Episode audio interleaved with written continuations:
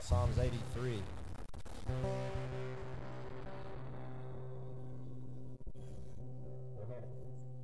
I know, so yeah. Psalms 83, the psalmist was asking God to deliver Israel from the attacks of foreign nations, recalling how God defeated Israel's enemies in the days of Deborah and Gideon. Gideon. He prays that the hostile nations will be uh, humiliated. A song of the Psalm of Asaph. God, do not be silent and do not ignore us. Do not be inactive, O God. For look, your enemies are making a commotion. Those who hate you are hostile. They carefully are plotting against your people and making plans to harm the ones you cherish. They say, Come on, let's annihilate them so we, they are no longer a nation. Then the name of Israel will be remembered no more. Yes, they devise a unified strategy. They form an alliance against you. It includes the tents of Edom and the Ishmaelites, Moab and the Hagarites, Gebal, Ammon, and Amalek, Philistia, and the inhabitants of Tyre. Even Assyria has allied with them, lending its strength to the descendants of Lot. Selah.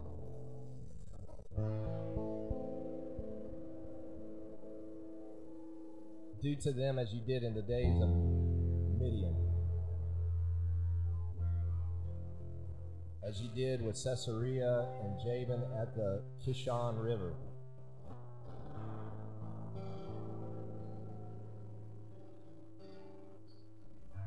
They were destroyed at Endor. Their corpses were like manure on the ground. Make their nobles like Orab and Zeeb, and all their rulers like Zebah and Zalmunna, who said, Let's take over the pastures of God. Oh my God, make them like dead thistles, the dead weeds blown away by the wind, like the fire that burns down the forest, or the flames that consumes the mountainsides. Chase them with your gale winds, and terrify them with your windstorm. Cover their faces with shame so they might seek you, O Lord. May they be humiliated and continually terrified, and may they die in shame. Then they will know that you alone are the Lord. That your name, that you and Hashem, that you're the Lord, you are the Lord alone. You're the sovereign king, you're the most high, you're El Elyon. You're over all the earth.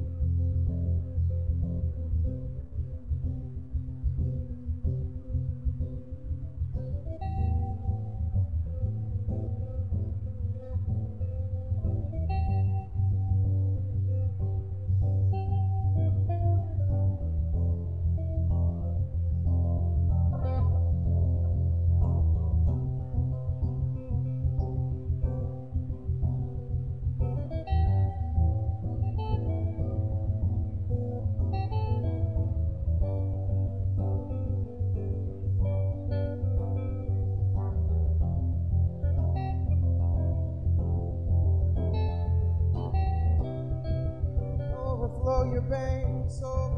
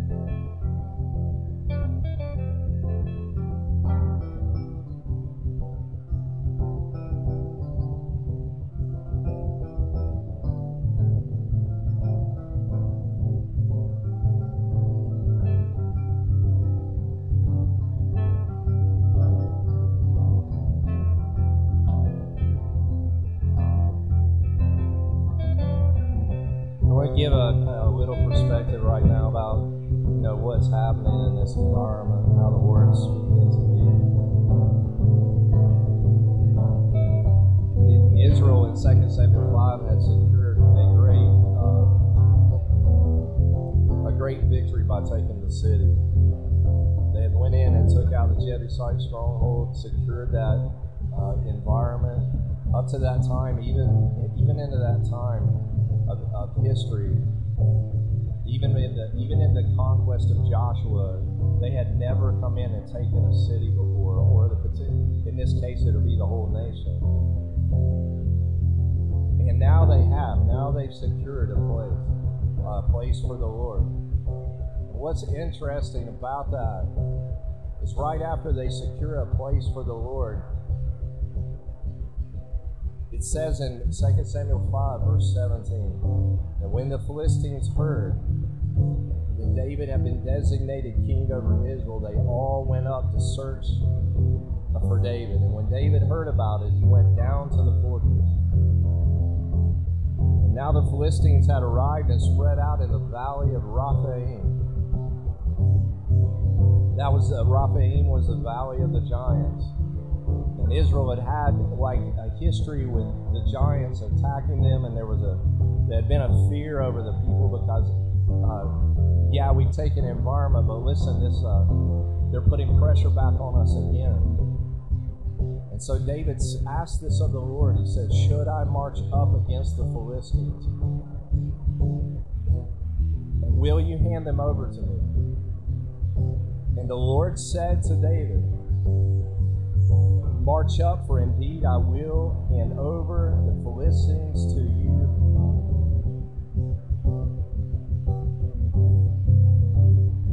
Listen, in the resurrection last week, last week being Resurrection Sunday, even after Jesus was resurrected from the dead in front of the face of all his disciples, they struggle with unbelief more after the resurrection, even though it had already happened because unbelief tries to come in on us in the middle of actually when we've already secured a victory. And I, have come to testify to you this day. The victory's already been secured.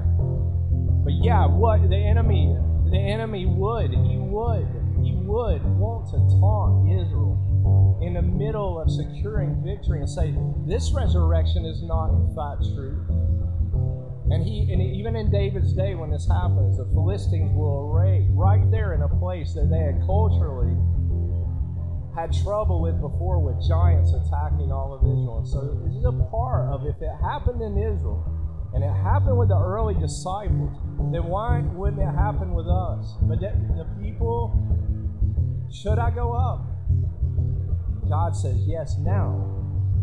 Now go on, go for another attack. Don't don't lax in your faith now. David marched up against Baal Perazim, and he defeated them there. Think all the way back. I'll take you back even before the cross, back to before Jesus. The Israelites, they had secured the Red Sea crossing. They come across. Remember this. They come to the waters of Meribah. Remember this story? And at Meribah, the waters were dried up, and they said, What did you bring us out here to kill us? The Red Sea crossing had already happened. Remember this? And the Amalekites were arranging themselves against Israel right there. Now, I'm going to tell you something. I believe that what God wanted out of them, and what He wanted out of His disciples, and what He wanted with David, He wanted them to go on the attack. And you know, he tells Moses, he said, strike the rock. Remember this? But I don't know that that was the best thing. I think the best thing was is that Israel wouldn't expect a handout, that they would fight. And that today, the victory has been secured, but there's something that happens. You know, we even see it in literature. You, you see that, you'll see like something great happen, and then there's a dip this is the nature of like our human development. He says, No, listen to this. He says, Go up against Baal Perazim. Listen to the language here. The Lord has burst out. Remember Meribah? What did the waters do? They burst out of the rock. What happens here? He says, the, wa- the, the Lord has burst out against my enemies like water burst out. So he called the place Bel Perazim, which means the Lord of outbursts.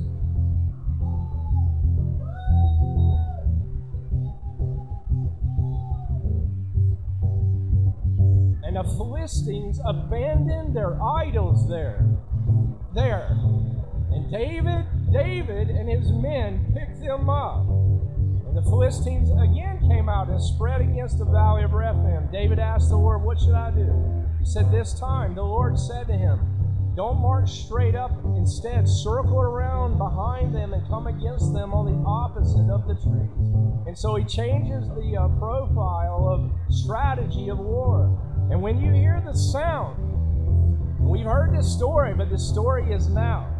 Marching in the tops of the trees, act decisively.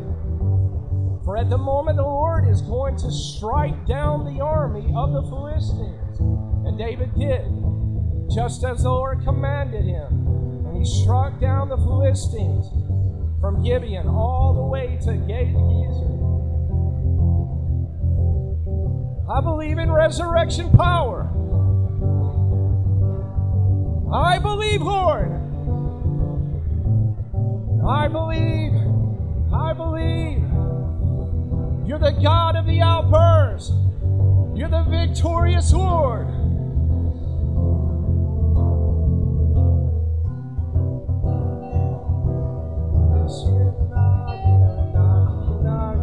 Yes.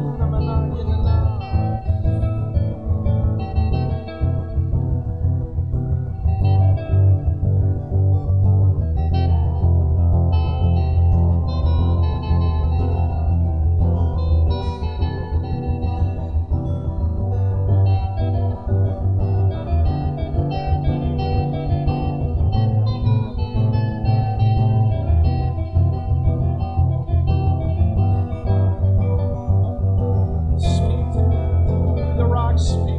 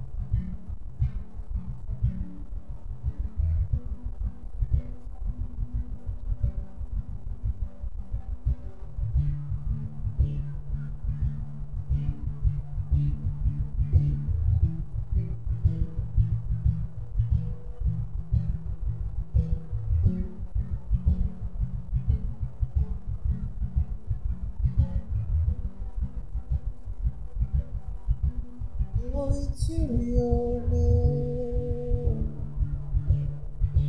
Glory to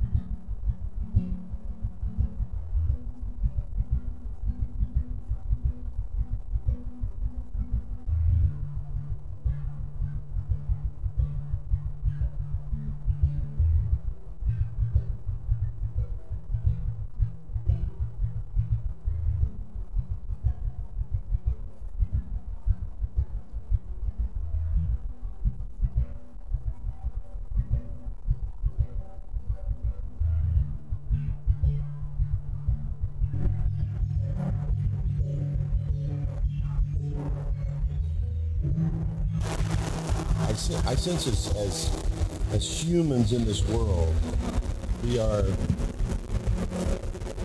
Um, I'm not sure if tempted or or whatever, but we as humans tend to really connect more with what's happening in this world than what's happening in the invisible realm, the spirit realm, we can call it that. It's really God's domain, our domain.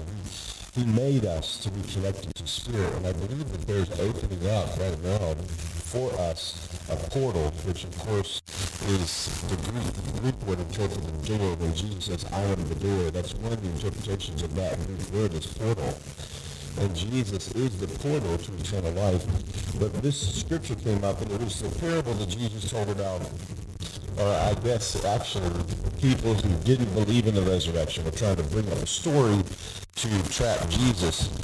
But he, when he came to the, the end of it, he seems talking about the people who are inheriting eternal life. And in Luke 20 it says, neither can they die anymore. So when someone dies, what happens? They don't die. Their body doesn't exist on this plane, but they don't die.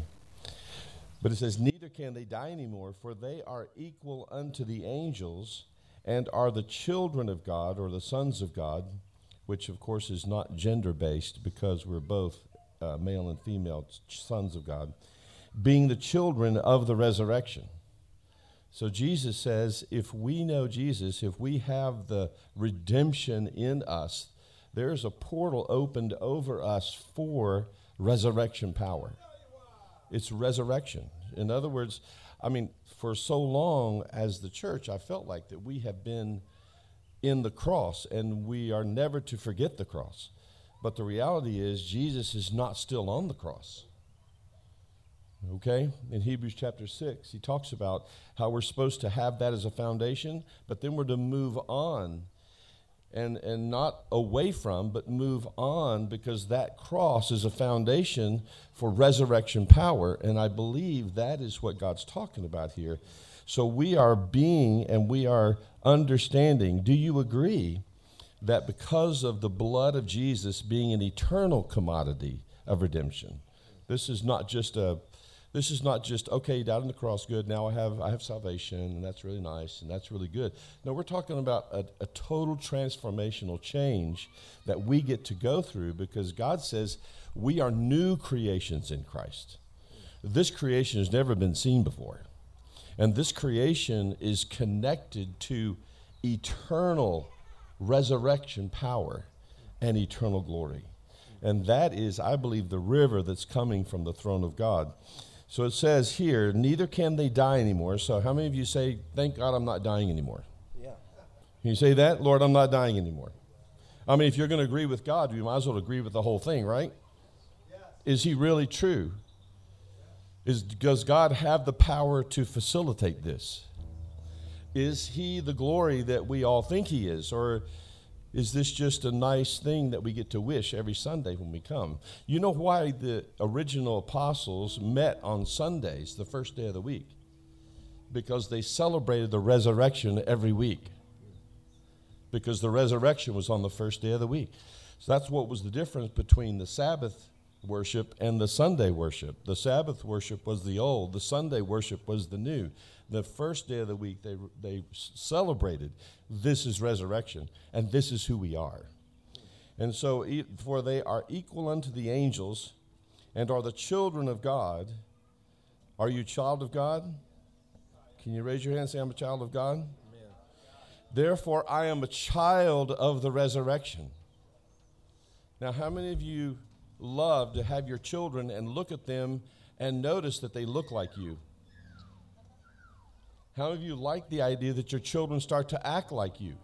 Sometimes. Well, sometimes, yes, there, there are those moments, right? Where the resurrection power is really needed, but we won't yeah. go into that right now, will we? But, but the, the most pride that a parent receives is when their child starts acting like them. And that's what the Heavenly Father feels for us because we, we start acting like Him. So, God, I believe God is saying, the portal here is for a life that you've never dreamed of before. You're talking about having a life that's limitless, a life that is full of dream and desire, a life that is full of God's glory, and a life that everything you touch has multiplication in it. It has love in it. It has light in it. It has grace in it. Everything you need is multiplied because of resurrection power because you are a child of I'm a child of the resurrection. So I don't have to, I don't have to deal with any of this. You know you don't have to be sick to die. You know that, right? So if we really are children of resurrection, we don't have to be sick to die. When our time comes, God says it's over. When Moses' time came, he took him to the mountain and said it's over. And that's okay because why? Because we're not dying, we're moving on, right? So, Lord, we say yes to the resurrection. I had um, this morning, I know it's a little bit changed the way we've done things, but you know, you just have, we have to flow with the Spirit. But this morning I came up to Steve and I said, Steve, what's, what are you sensing from the Lord? And he says, resurrection power. And I, and I, I literally am sitting there thinking the exact same thing. And so I knew that the Holy Spirit was definitely confirming what he's saying. Um, and then, of course, again, I, I, pointed this out, but after after the resurrection, the disciples were going through a, a you know a really a struggle with unbelief. Though some of the women weren't, but the guys were. you know, they're just like, "Hey, hey guys, guess what? You know, Jesus been raised from the dead. Get away. You know, the Jews are going to try to kill us. This thing's real. I don't want to, you know, the Romans are going to come after us because we were hanging out with that guy. You know, the guy that was resurrected. They stole him. I know they, someone stole his body. It, it was real emotion. It was a real thing that they were going through. And, um, and I, I found it just interesting that, that that would be you got these guys that walk with the Lord the whole time, And their first deal is unbelief. And he's already told them this is going to happen. But they're dealing with unbelief and struggling. And I love what Jesus does for them. And this is what I'm praying that this will happen this morning. But he comes to them and he appears to them. I love it. I mean, Stephen and I have talked about this, uh, you know, numerous times. He just want the Lord Himself to come in and hang out with us. Like, Lord, you can come right in here right now, you know, and hang out with us. Um, if you want to literally appear, Lord, that'd be cool too. I know you hear us. I know you're with us. But whatever way you decide to reveal yourself to us, one of the things He did right when He came back is He breathed on them. And I'll tell you, if you're going to take a breath inside, you have to take a deep breath. It's, it's like you have to just say, I don't mean a sigh. I don't mean a sigh. If you've ever sighed before, I don't mean a sigh like that was what the issue was. I mean a breath where you take him in a breath, a breath of taking the Lord in say, I take you in with joy. I just, I believe you, Lord. Paul says in Corinthians 15, he says, I want to make this clear to you, brothers and sisters. The gospel that I preached to you, that I received, and on which you stand, and by which you're being saved, hold firmly to the message that I'm preaching to you unless you had come up to believing in vain. I know that we deal with this sometimes. Man, I put all in for you, Lord. I put all in. This is what I stood on. And did I believe in vain? Or can I trust you this morning? He said, For I passed on to you as a first importance what I also received. Listen, that Christ died for our sins according to the scriptures. He was buried and that he was raised according to Scripture, and that he appeared to Cephas and then to the twelve. He, then he appeared to more than 500 of the brothers and sisters at one time, most of whom are still alive, though some have fallen asleep. He appeared to James, then to all the apostles, and last of all, as though to one born at the wrong time, he appeared to me also.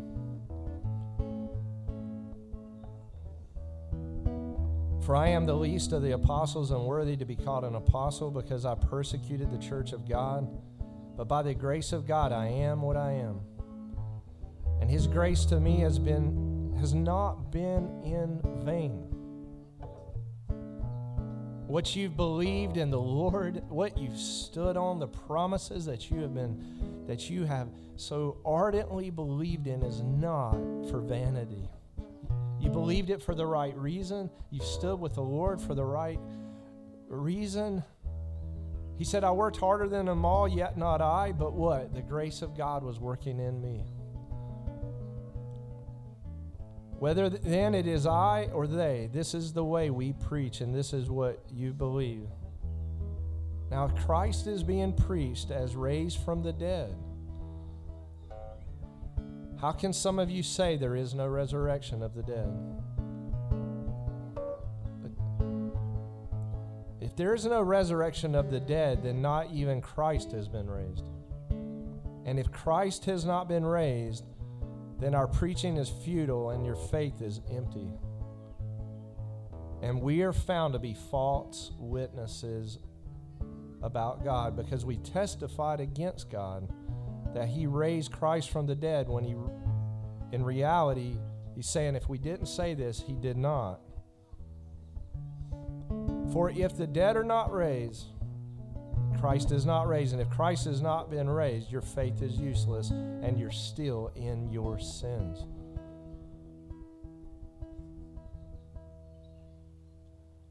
Verse 19, he says, For if only in this life we have hope in Christ if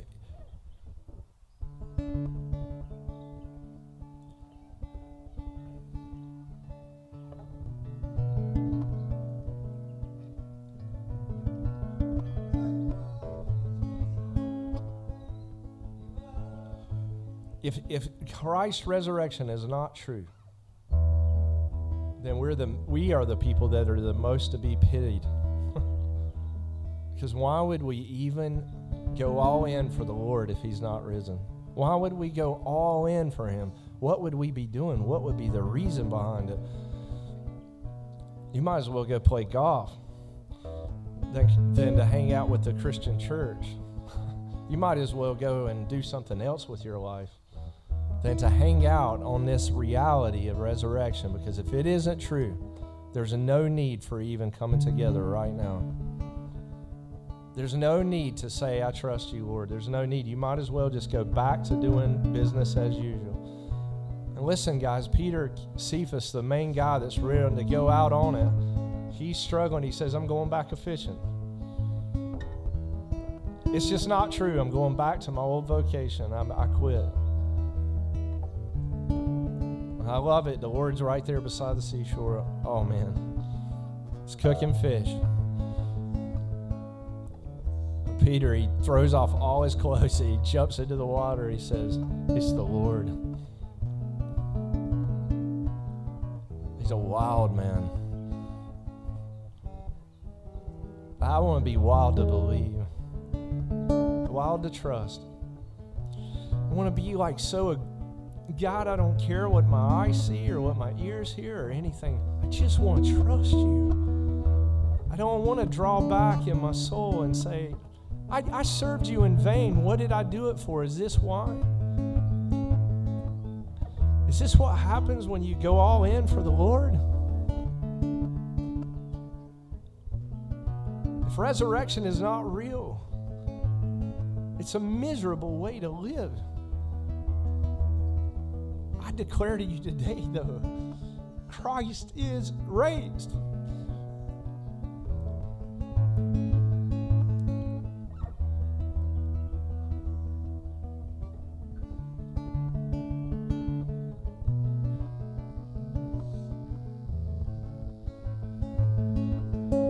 Was praying. We were praying this week, and I uh, I was praying for our our ministry, and I was asking the Lord, you know, what prayer he said, you know, pray that prayer like what the disciples were on the road to Emmaus. He said, pray that prayer for my people. Open their eyes. Did my heart not burn within me? Did our hearts not burn?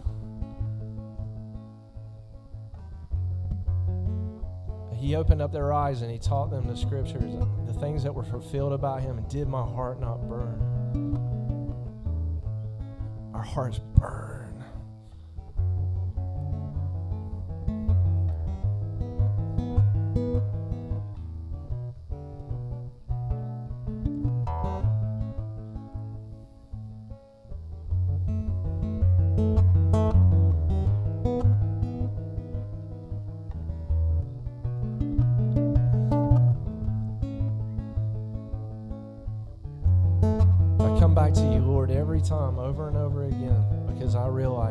Nothing satisfies like you. Nothing. No material gain, no more friends, no. It's all good, all that's good, but it just doesn't do it like you do. That nothing can touch life like you can. You're the life. You're the way. You're my truth.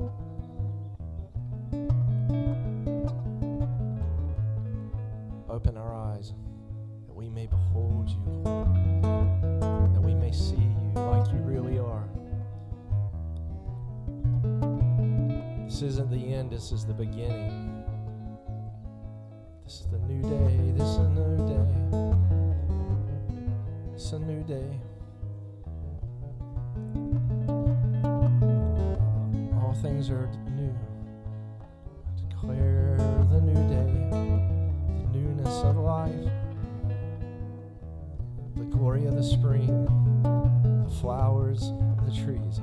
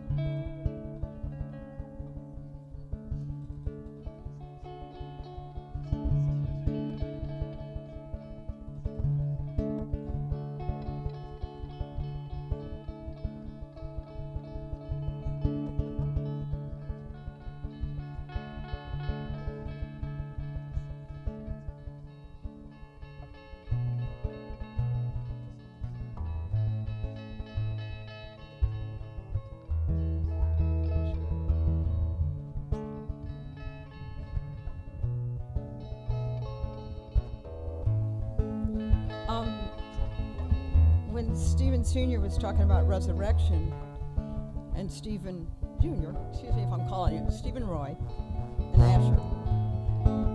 Um, so Stephen was talking about the river of life, and the Holy Spirit was saying, you know, I'm, you can still speak to the rock, and the water still comes out. And then I suddenly saw a scene from a movie called The Passion, which was about the crucifixion of Christ. And there's a scene in the courtyard where Mary has got these beautiful white towels and she's mopping up the blood. And I was just getting that water and outpoured blood connection. And then the Lord reminded me, who is this coming up out of Bozrah with the robes rolled in blood? And then I, I was sort of connecting to, because always at this time of year you see videos about the Shroud of Turin and the blood-stained shroud and the thing that wrapped Christ in his death, but it couldn't hold him. And so here you had Mary before the resurrection, you had the Shroud of Turin after the resurrection. So I'm thinking all this stuff. And the Lord said, So I had two garments. I had the outer garment, and that was torn.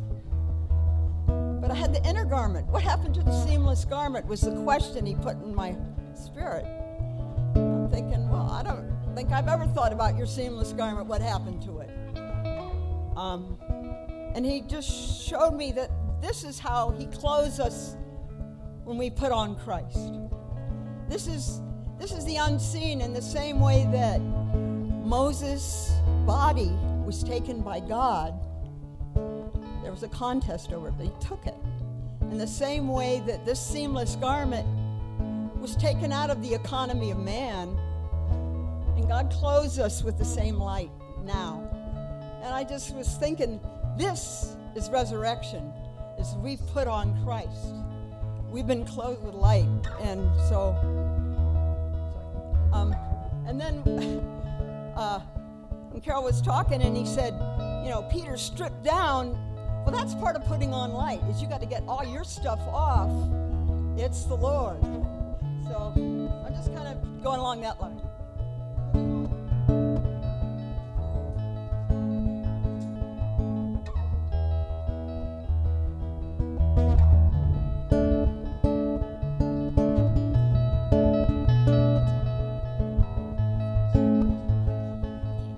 um, the resurrection is what made tangible what they had heard.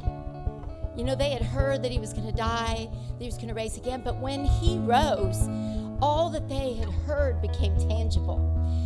And I had some dreams last night, and they were bizarre. You know how you just dream one dream after another, you wake up and you're like, well, I don't know what that was. And, and in my dream, I was looking for something that I had believed for. And when I woke up this morning, I was like, God, what what was that about? And he started to show me, and I feel like many of us have been in this place. We believe, we believe with all our heart, but we haven't started really looking as if we believe. Do you know what I mean? Like he, Mark, I think, says, if you pray believing you have already received it, that's when you're going to have it. And so I believe that God is instilling in us through the resurrection, through all that's been discussed, a looking, an anticipating, a believing that we're going to see what we've heard. And the, the passage that the Lord brought to me was um, in First Kings. Elijah said to Ahab, this is First Kings 18, Go eat and drink, for there is the sound of heavy rain. You know, how many of you have heard something from the Lord that was going to happen in your life, that you were going to receive, that you were going to get from the Lord? Have you heard that from the Lord? We all have. We all have those things that we say, God, I have heard that from you. I have heard you say that, and I know it to be true. But I believe He's adding something today to our believing, and that is looking. And so, um, Abe, uh, Elijah tells his servant, Go and look toward the sea. And he went up and looked.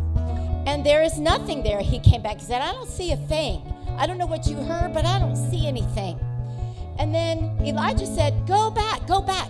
And that servant guy had to go back seven times based upon what Elijah had heard because Elijah knew, Elijah knew that he was going to see something in the sky that was going to be that indicator, that coming to pass of what was spoken, what he had heard. And sure enough, the seventh time the servant reported, Well, I see as, as a cloud as small as a man's hand rising from the sea.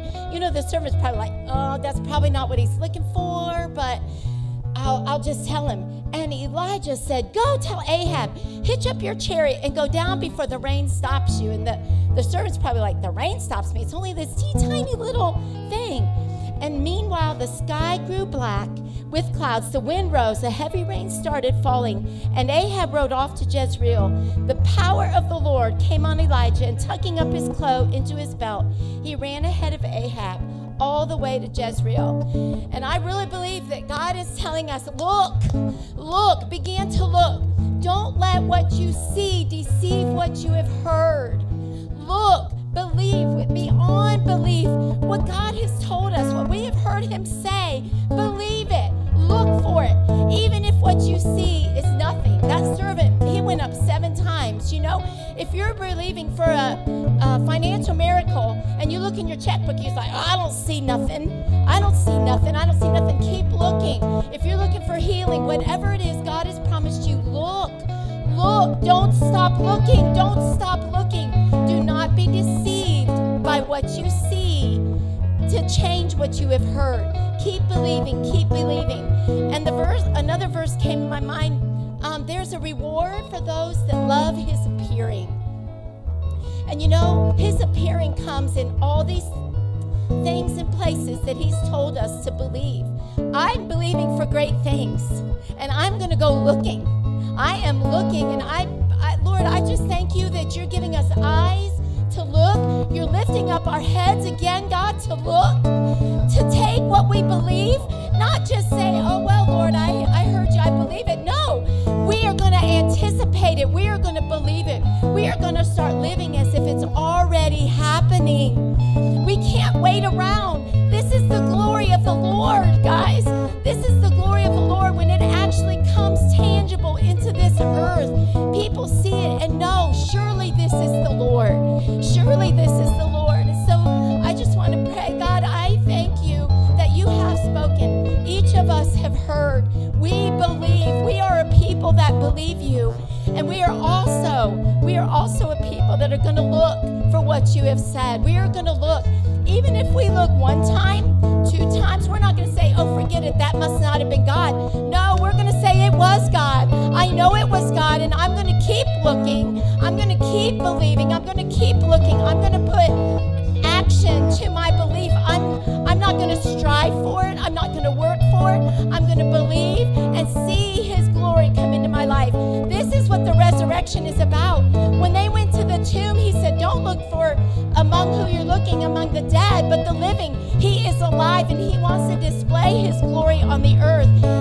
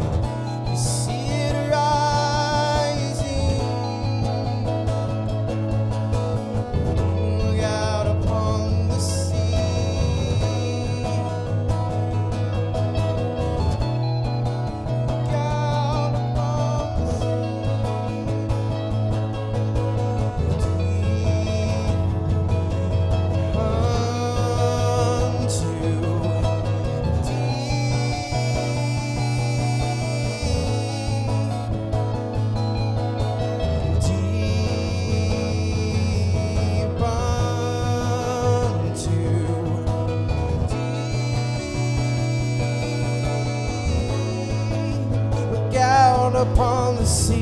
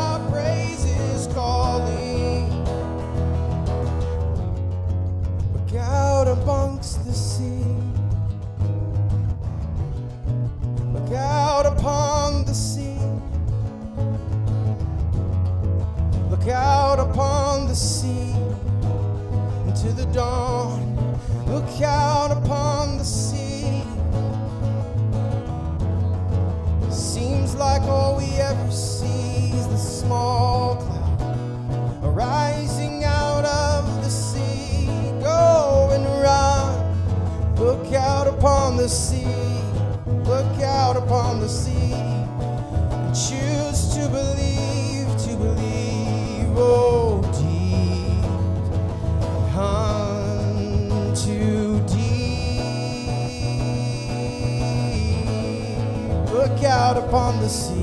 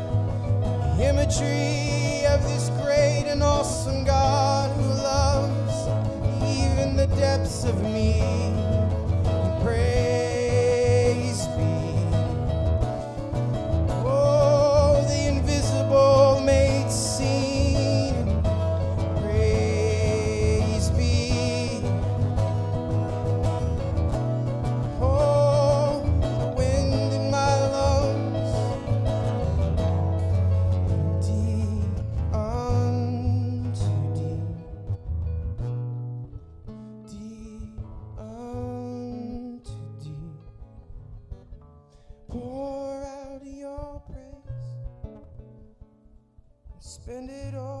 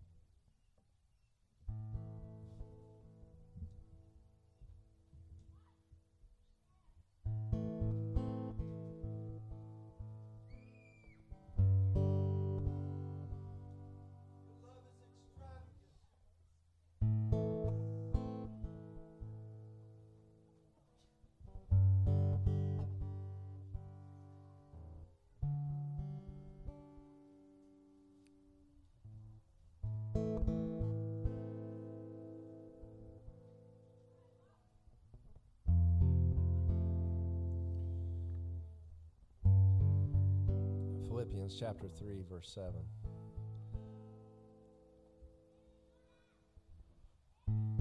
But these assets I have come to regard as liabilities because of Christ. More than that, I now regard all things as liabilities.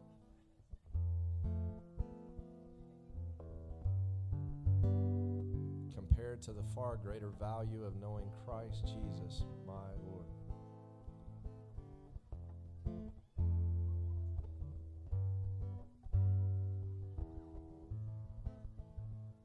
Every asset that I have, Paul's saying, now has become a liability. If anything competes with a greater knowledge of knowing Him as my Lord, even my asset is my liability. Because Meredith Kline said this that even my redemption must be secondary to the glory of God. Thank God for redemption. Thank God for salvation. Thank God for healing. Thank God for all the things He's done for us, yes. I got to say that what we're after in this ministry is the greatness of God, the glory of God. That he, that he Himself, for Himself alone, will be glorified. Paul said, I even regard everything else as done. All my assets are even done, that I may know Him. I want to know you, Lord. It seems like nothing else can satisfy, and Paul knew it. Thank you for assets, Lord. We don't like liabilities. But if my asset gets my attention more than you, then now it becomes a liability. I want to be found in you, Lord. I want my life, my physical flesh to move in you. I don't want to have my own righteousness that's derived by the law. Because I've come into a righteousness that comes by a way of Christ's faithfulness, not my own. Say, Great is your faithfulness, Lord. I didn't derive this path based out of my own faithfulness. I derived this path based in yours, Lord.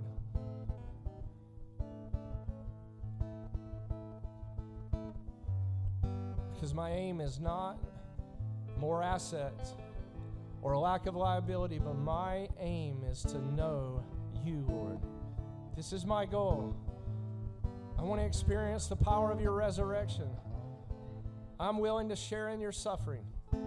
I want to be like you in your death. And I want to somehow attain to the out resurrection, the ek anastasin. I want to attain to this resurrection, the one that I can't do, that, that only you can do, Lord. Want a temple that is built by you, Lord.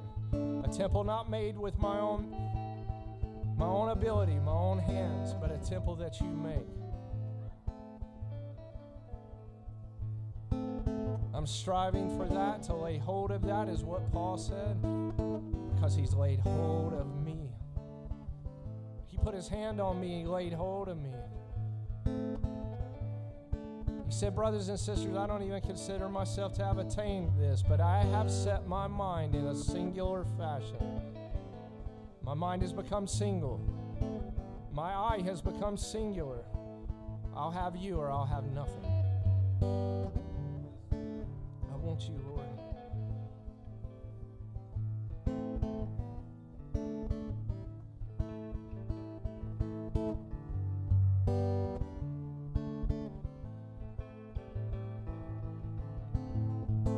said, Let us live by this standard. I think my eyes have been opened today. Listen to this even my own eyes will be open today that we have already attained. Let our eyes be open to this. Not that I am attaining, but that I already have. Let that become your standard. It's not where over there, and it's not there, it's here. Let this become your standard. Let this become your standard.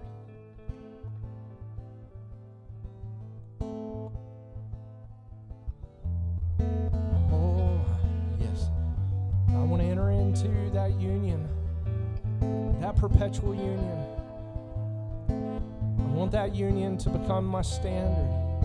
Union with Christ, union with you.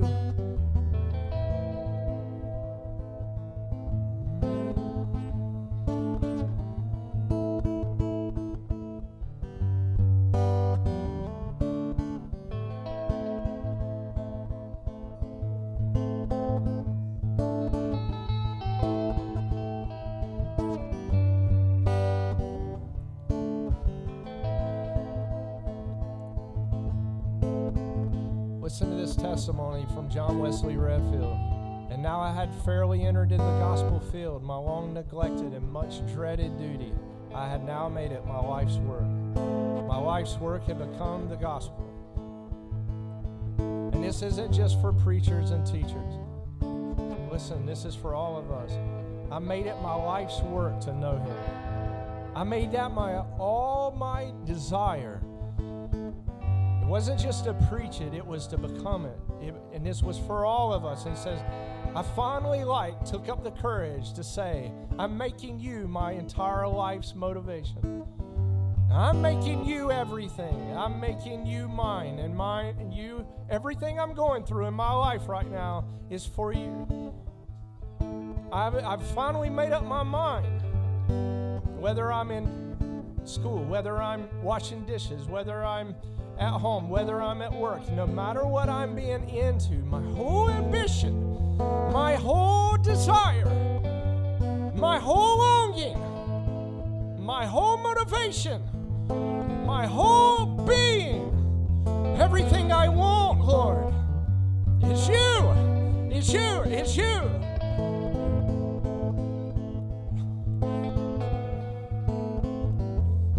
I don't need a platform. It doesn't matter. I want you. I want the courage to believe you.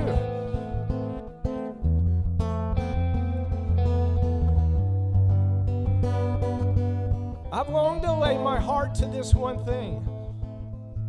I've set my diligence, my motivation, my heart every day, my thoughts, my process is for you and for you alone. No, I've not set something else in front of me. No. No, I set you as my one thing that I desire. The one thing. And Wesley Redfield made his decision in his heart.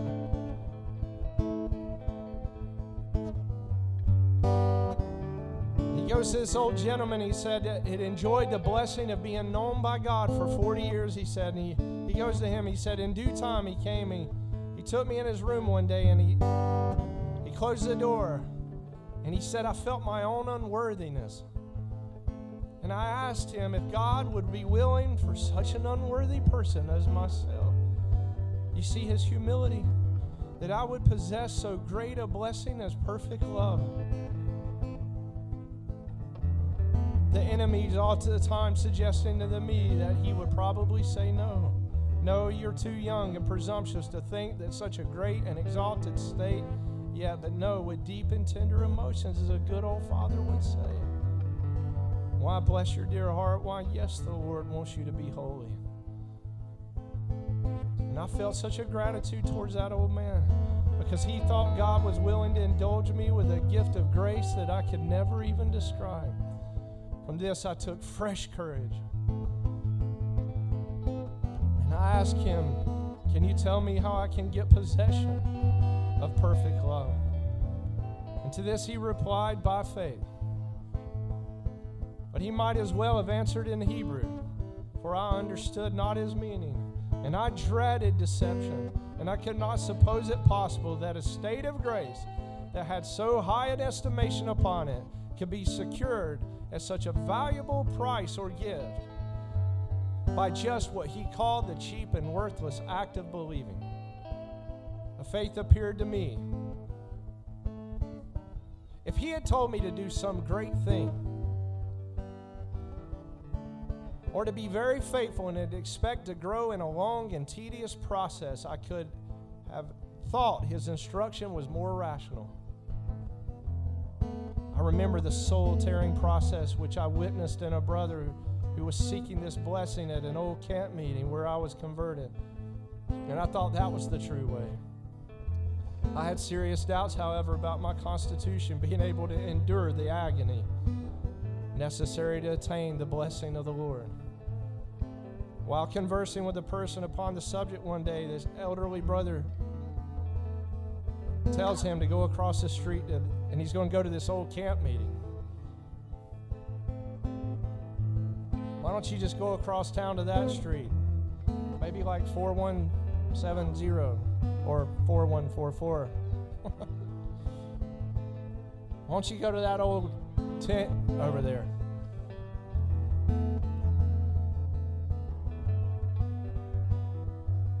There's where the blessing will be. Well, wherever it's at. You know, when you get hungry for the Lord, you don't care where you got to go. You'll go anywhere. You want Him. Well, I'll come out underneath an old metal shed pavilion in the middle of Mills River for the Lord. You'll go anywhere for the Lord. It doesn't matter.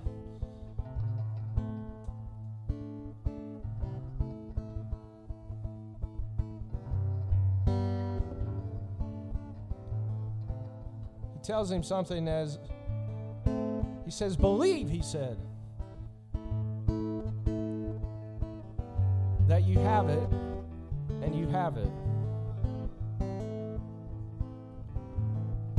I read this probably 12 years, well, 17 years ago. I read this.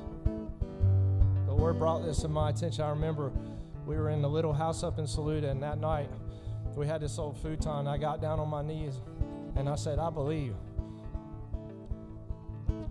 I mean, I was kicking the thing, I was working it, I was everything I got, Lord. I got, I give you my whole self. Fast forward a little bit in 06, I'm sitting there in still quiet prayer before the Lord and in contemplation, waiting on the Lord. Early in the morning at a church, I'm just waiting on the Lord. You know what he told me? He says, If I come like you want me to come, based on your state, I kill you. And I said,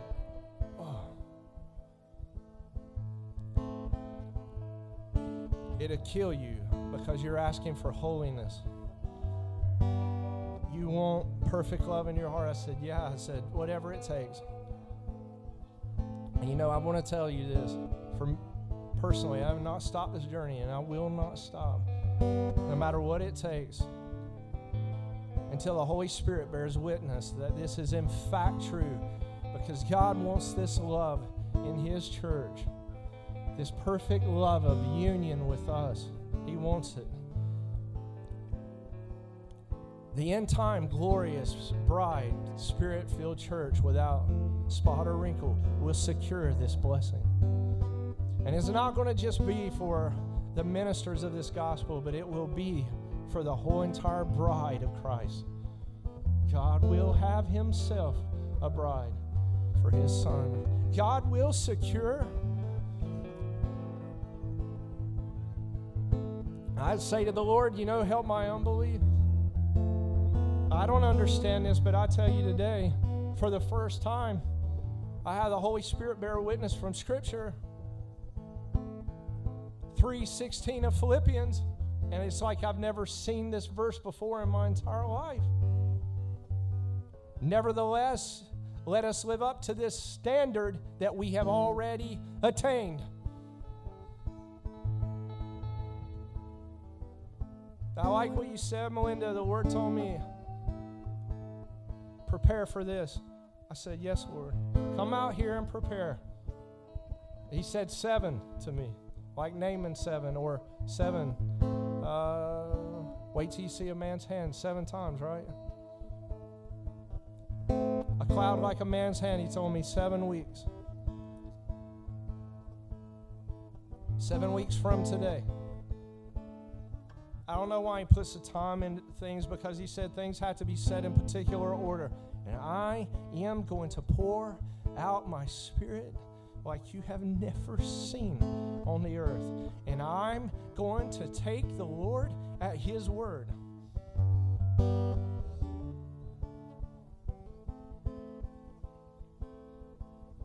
And I don't understand this verse because, and I think just like John Wesley Redfield, it doesn't make sense to say, nevertheless, let us live up to this standard that I've already attained. What, what is the mark of love? Perfect love in the human soul.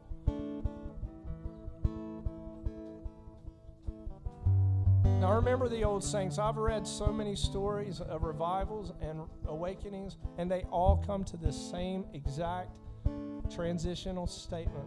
They all say the same thing. Something happens, there's an intervention between uh, time and space, and the attainment of the great blessing of the Lord comes on mankind. Whatever it takes, all unbelief eyes on the Lord. Lift up my eyes from whence come my help. My help doesn't come out of the natural dimension. The natural dimension may come behind me, but it's not where my eyes are looking at.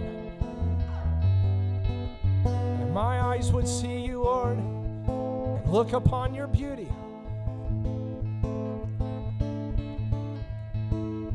Wipe out all unbelief, Lord.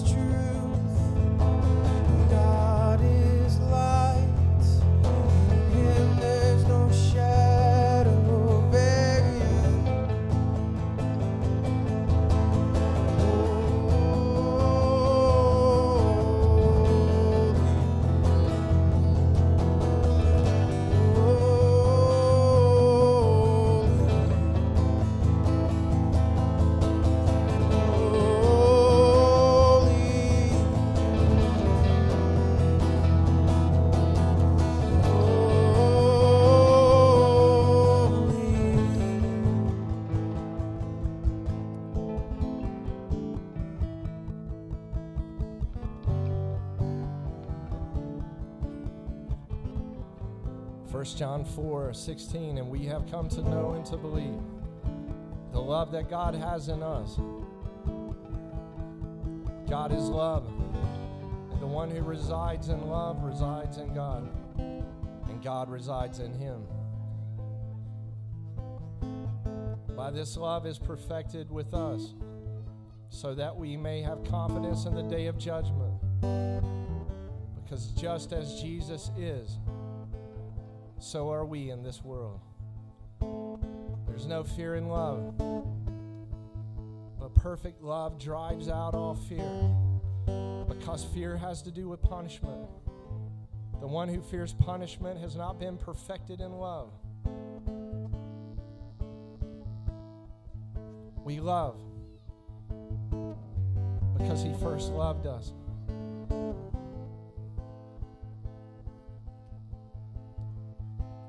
There's no fear in love.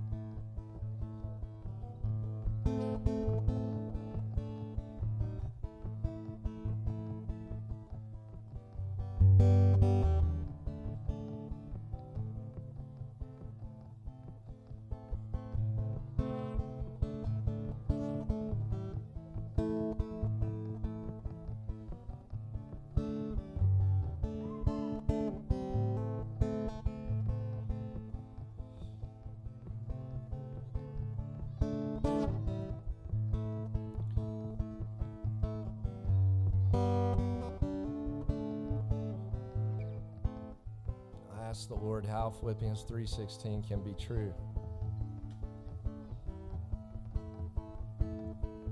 How can we have attained something it is not matched into the natural dimension already now? And this is what he said to me. You already have attained, but it's outside of space time. The attainment is already complete, but is outside our present tense time. The barrier between now time and outside of time is one thing judgment.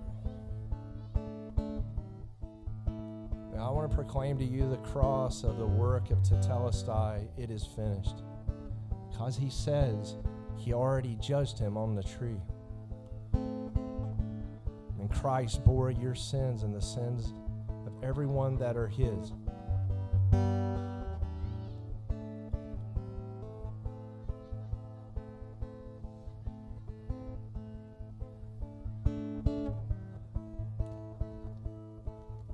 It collapses the natural dimension with the heavenly dimension when there is no more judgment.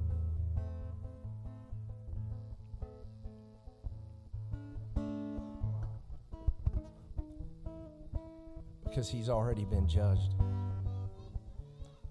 on your behalf. Receive that. Receive that. You have to receive that. Christ has paid for everything.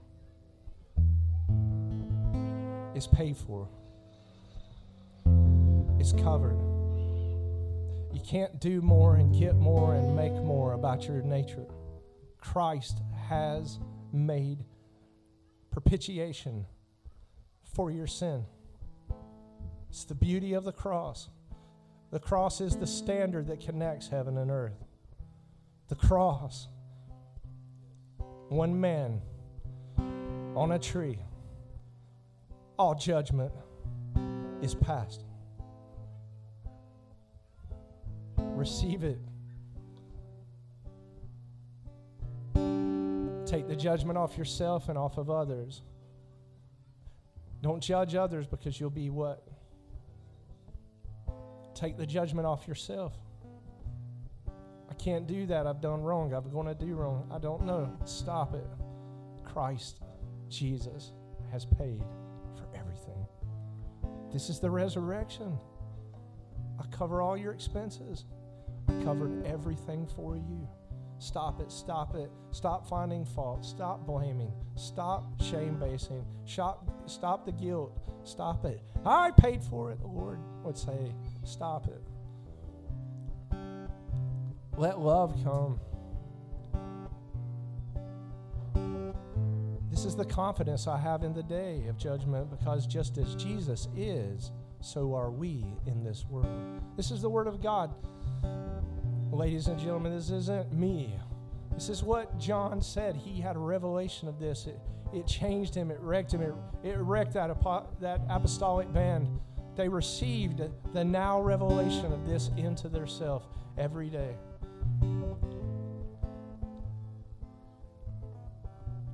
Christ died on that tree to take and remove the age old curse that Adam and Eve had sinned to make judgment themselves and says, Stop that. Let heaven decide. Let me decide. Let me decide. And just in our justification, we were justified by God like this. So let it be in our sanctification. Let it be that God would fill his church with this perfect love that no fear has anywhere to enter in anymore.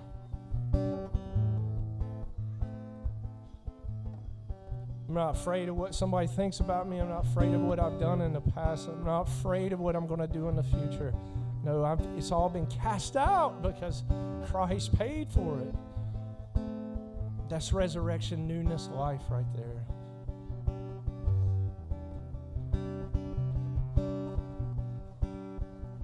Then I can love because I'm loved.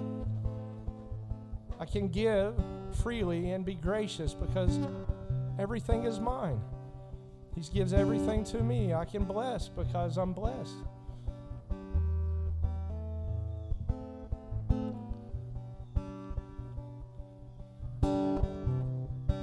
It's not just the uh, outer garments, like Janie was saying, that were torn. It's the new fabric. It's the seamless garment that she's speaking of. It's receiving that garment onto yourself. Full exposure, but no judgment. Oh, man.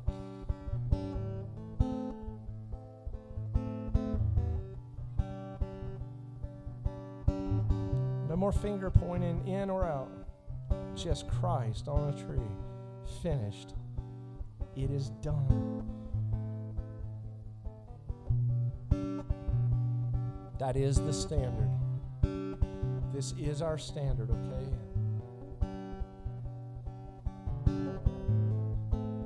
Now there's no problem with bridging heaven and earth together and the already attainment. The already and the not yet can come together. Christ crucified, cross, finished, complete.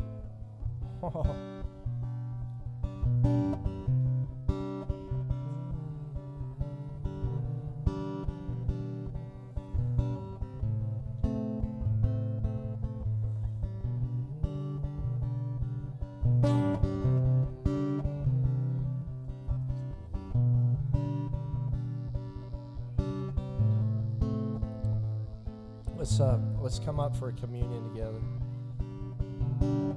Just come up and right here, and, and then we'll take we'll take communion together.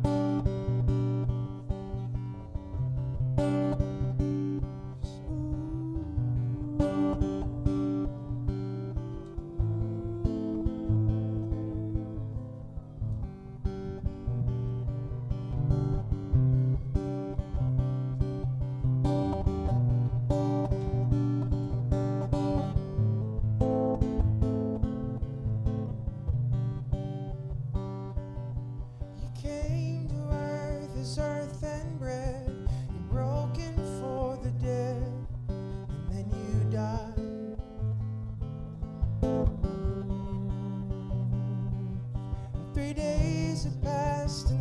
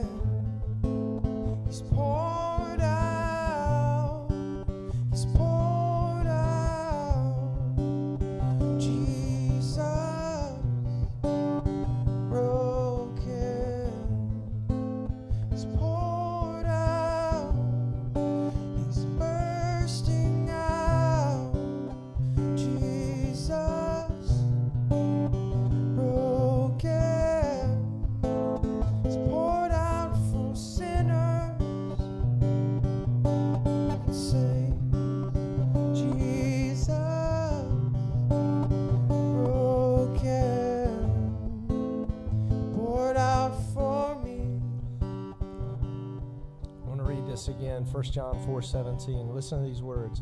By this love is perfected with us, so that we may have confidence in the day of judgment. How do you have confidence in the day of the judgment uh, seed of Christ that is coming? How, where is your confidence going to stand? Right here. Because just as Jesus is,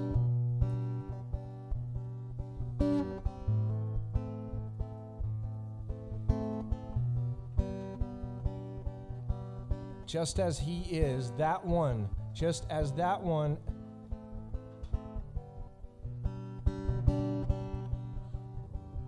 Ekeinos. Ekeinos is the Greek. Just as he is, so also are we in the world. So just as he is now, so are we. Just as he is, so are we. Where's your confidence going to come from? Just as he is, so am I. Just as he is seated at the right hand of the Father right now, seated in heavenly places with Christ, so am I here in the world right now. And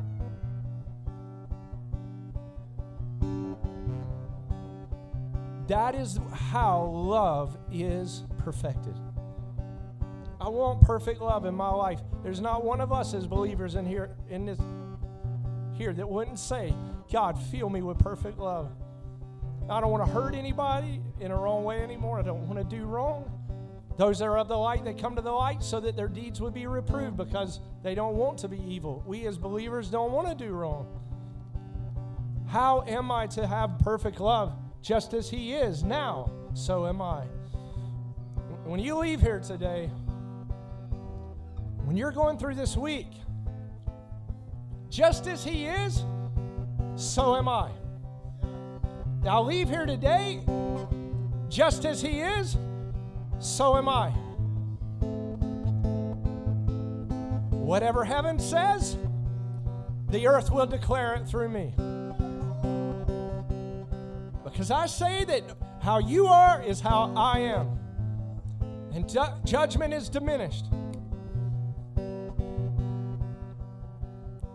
There's no need to fear punishment anymore because you've been made perfect in love. All the fear of punishment, boom, it's gone. The fear of disdainment, gone. The fear of I'm not loved or liked, gone. I don't have to worry about what other people think about me because just as He is, so am I. Oh, I want to live like this. It's so powerful. I know who my name and I know whom I believe. Yeah. That's my standard. That's your standard. Now, I'm not going to take another standard or deviate off of the standard mean. This is the standard of the Lord. Just as I am, so are you. Now, so everything else that contradicts that, I cannot, I cannot entertain it or listen to it because it breaks the standard. Right? You hear me? I'm not breaking the standard of the Lord that's already been borne out on the cross of Calvary. That you're a resurrected Son. And if you are, so am I.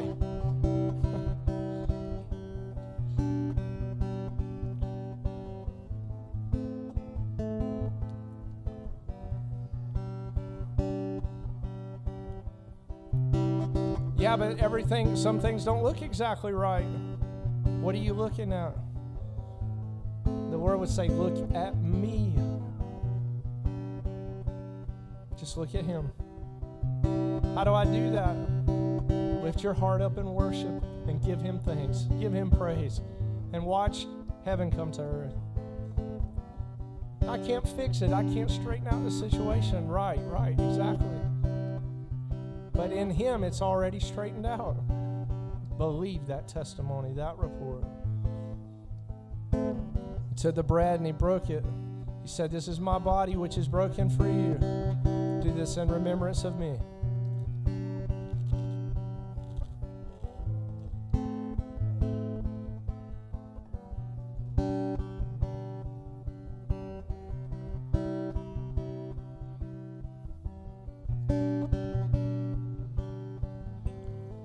He took the cup and he said, This is the blood of the new covenant, which is poured out for you.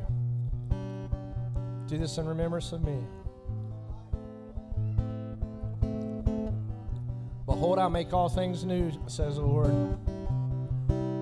Hey, no survival mode, just thriving mode. I'm not, I don't live for survival, I live to thrive. I live not in the old, I live in the new. I'm a new creature. I believe your testimony, Lord. I trust you, Lord. May the Lord bless you. May the Lord keep you. May the Lord make his face shine upon you, be gracious to you, and give you peace. Amen. Bless you today.